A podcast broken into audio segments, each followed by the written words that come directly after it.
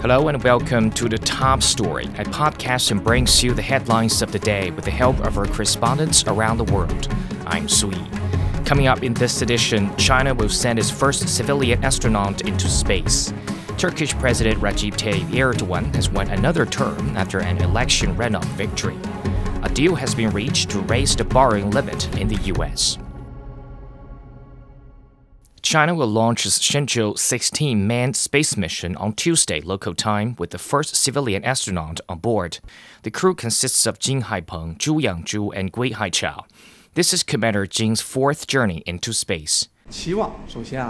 Talking about my expectations, first of all, we have every reason to believe that the spring of China's space industry already arrived, and we have all the confidence and the capability to completing the mission successfully, and also to bring the dream, intelligence, knowledge, hard work of all people involved into reality.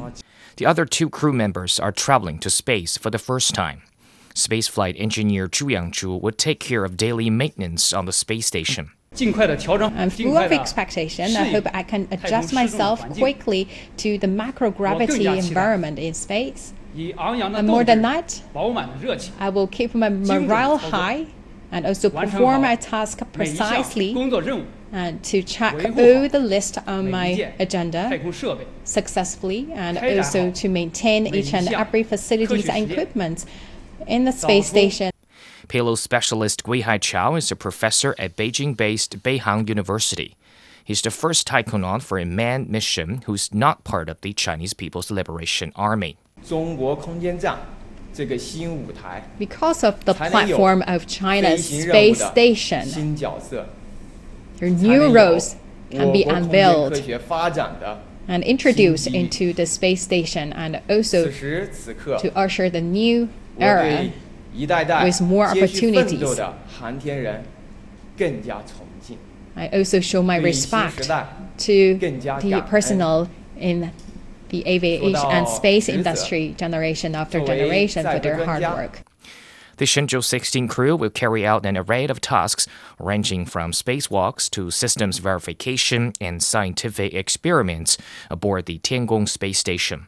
For more, Zheng Yibing takes a closer look at the Long March 2F carrier rocket at the Jiuquan Satellite Launch Center. The fully dressed crew entered the spacecraft while staff performed checks of the flight equipment. It was a complex effort to coordinate system personnel, including the taikonaut, spacecraft, and ground teams. They carried out the simulation of ignition and liftoff with the Taikonauts performing key operations inside the capsule. We have conducted the joint rehearsal involving all systems, which means that our flight combination of rocket and spacecraft has entered the final refueling process. All systems of this manned launch mission are coordinated and in line with each other and ready for refueling and launch. Meanwhile, preparations for the return of the Shenzhou 15 crew are underway. All three Taikonauts are said to be well after spending almost half a year on board the Tiangong space station and are ready to hand over to the incoming crew. Now all systems at the site are counting down to the launch sequence. They're making the final preparation for the ignition and lift off of this mission. That was Zheng Yibing reporting. Turning to Turkey, uh, incumbent President Recep Tayyip Erdogan has won another five year term after an election runoff victory. He won more than 52% of the vote. Main opposition leader Kemal Kılıçdaroğlu called it the most unfair election in years, but did not dispute the outcome. Miguel Bertvet reports from Istanbul. Recep Tayyip Erdogan has once again emerged victorious as Turkey's High Electoral Board has confirmed his win in the country's first runoff presidential elections. The victory extends his 20-year rule by another five years. Erdogan faced his toughest challenge against the main opposition leader and candidate of the Nation Alliance, Kemal Kılıçdaroğlu. In a victory speech to a jubilant crowd in Istanbul on Sunday evening, Erdogan said, quote, we deserve your trust. During his address, Erdogan emphasized the importance of continuing the work and stressed the need to regain the Istanbul mayorship next year as the country prepares for local elections. Erdogan also reiterated his commitment to rebuilding Turkey's disaster zone, which was devastated by massive earthquakes in February. He expressed gratitude to those in the affected region who braved challenging conditions to cast their votes. Kemal Kılıçdaroğlu, the opposition candidate, conceded but criticized the electoral process. Thousands of Erdogan supporters took to the streets to celebrate his victory, with Erdogan winning the presidency by a narrow margin of around 52%.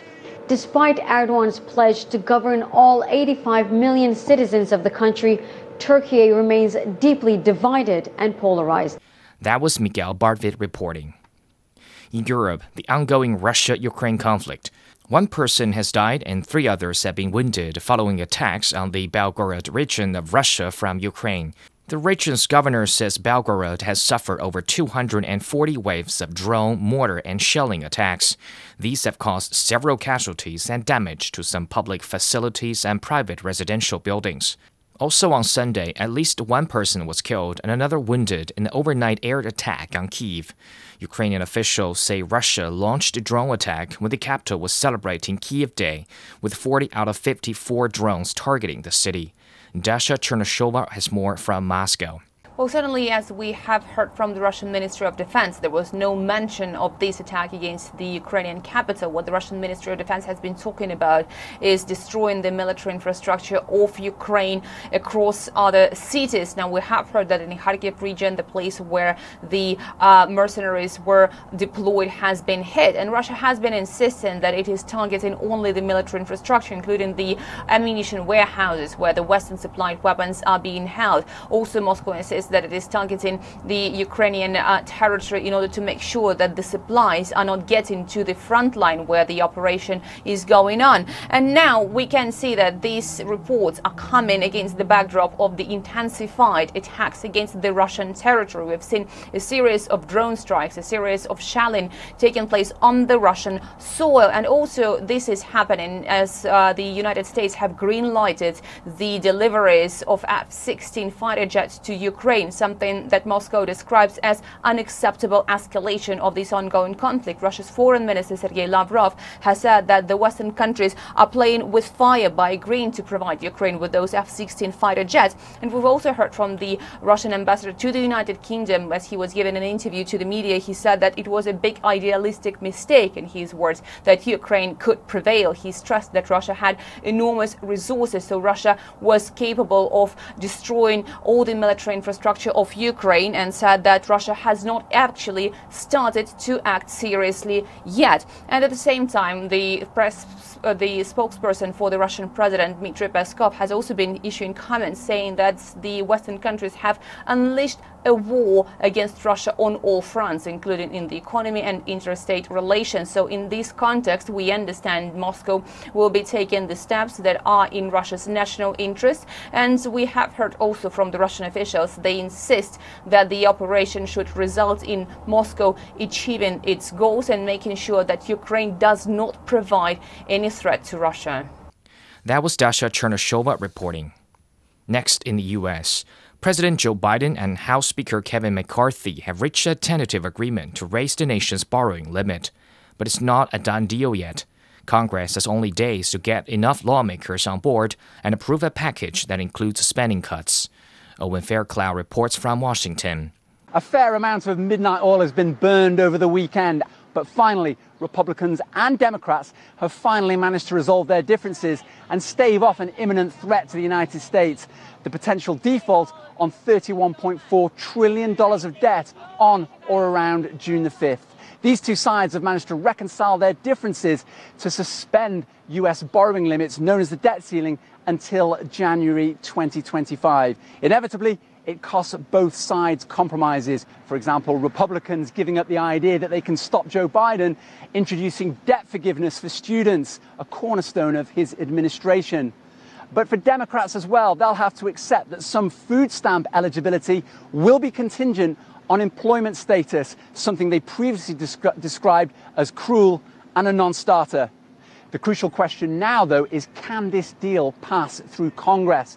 Many lawmakers are out of Washington, D.C. for an extended holiday weekend. That means a vote on this won't be held until Wednesday.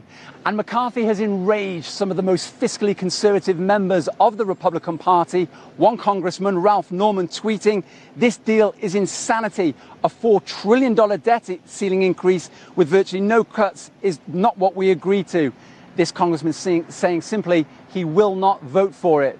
There are reports that as many as 60 Republicans will revolt over this. That means Republicans will have to enlist Democrats to help pass it. I think this agreement frames all that from limit, save, grow. It doesn't get everything everybody wanted, but that's in divided government. That's where we end up. I think it's a very positive bill. But perhaps for Kevin McCarthy, the ultimate cost could be his position as Speaker. In order to get that job, he, he made a concession that allowed members of his party, a single member of his party, to effectively call for his removal. And that's something that's going to be weighing on the minds of these Republican lawmakers, particularly these hardline conservatives, as they ponder whether to pass this legislation. That was Owen Fairclough reporting. Before we go, here's a recap of today's top stories. China will send its first civilian astronaut into space. Turkish President Recep Tayyip Erdogan has won another term after an election runoff victory. A deal has been reached to raise the borrowing limit in the US. That concludes today's top story, which brings you world headlines every weekday.